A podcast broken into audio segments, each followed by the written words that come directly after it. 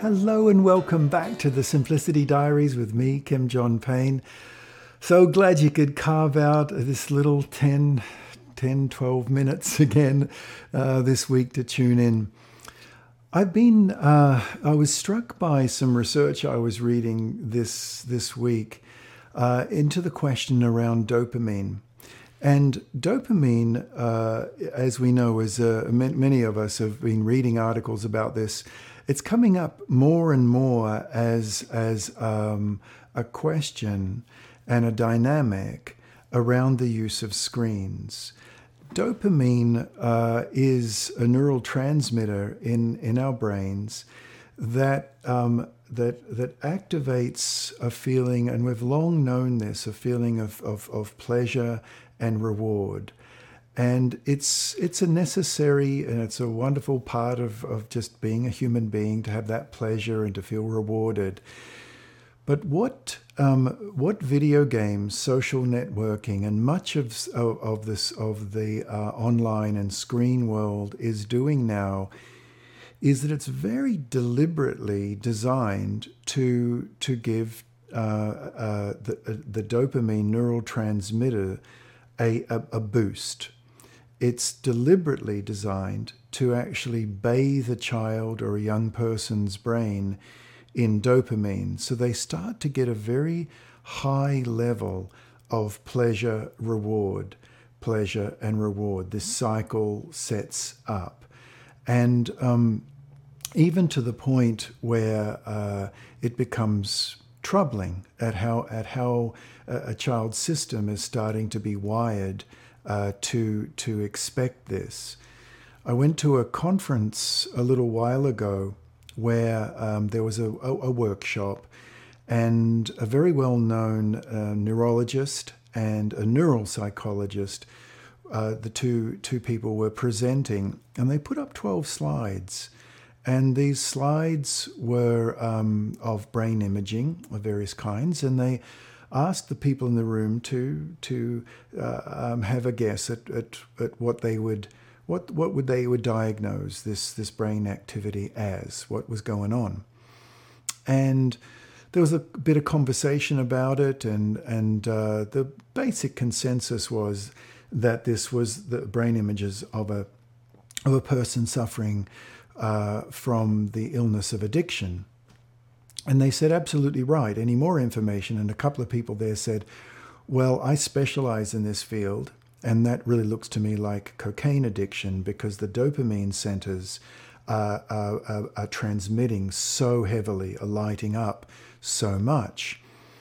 And the presenter says, You're absolutely right. You are right. So, what are the other six?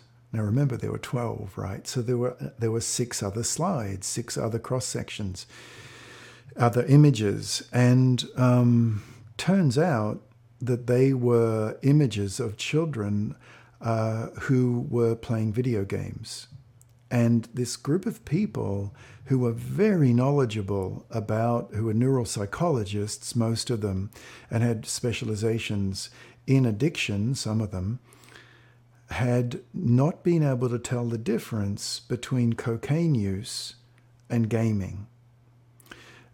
The whistle has been blown for a long time on the uh, on the gaming industry, the social networking industry, and so on. Um, that these the, that they have studied the psychological data, they've studied the neural psych data, and they absolutely know how to, to flood a child's system with dopamine. So much so that, that, that uh, screen addiction is now a, a, a formal diagnosis in many countries. But the thing that I wanted to mention was a little bit more to do with us as parents, although this does as well, is that dopamine has a deeper aspect. And it's not talked about quite enough. And I want to raise it. There are some articles about this, but I want to raise this up a little bit into our consciousness. And it answers the question of why kids react sometimes so uh, with such upset and even aggression when we shut off the device. Why do they do that? The answer uh, lies in the deeper aspects of dopamine in that dopamine isn't just pleasure and reward, it's desire and safety. And there's, um, there's an aspect of safety involved in this so that, so that when a child is using a device, because of the flooding of dopamine, they get this very primitive message that you are safe here. As long as you're in, in my environment, in the gaming, in the social network, in, in, in the computer environment, you are safe. You have enough, and very primitively, the brain is interpreting this as I have shelter, and I have food, I have safety. And this is a this is a, a, a sort of a baseline uh, translation of dopamine for the brain. So therefore, when we take the device away from a child, it's we're removing their safety. We're removing their nutrients. We're removing, in a sense, what the brain thinks of as what I need to survive. So one comment, one parent commented to me, "I feel like I'm a, I've become the screen police and I'm sick of it." But it's more serious than just the police. We're not just the police to, a, to the child's brain, we're a predator. We're actually posing threat. We are taking away, on a very primitive level, a child's feeling of safety, of nurturance, of shelter. And some kids can react badly. Other, other kids can react very aggressively to us doing that. And this is partly the answer as to why we encounter this kind of aggression, because we've now, we've, we've now set ourselves up in this predatory role or in this invader role where we're invading the shores and burning down their neural village. And my deep concern about this is it is exactly the opposite to what us all, every parent, wants to have a loving and deep connection and attachment with a child.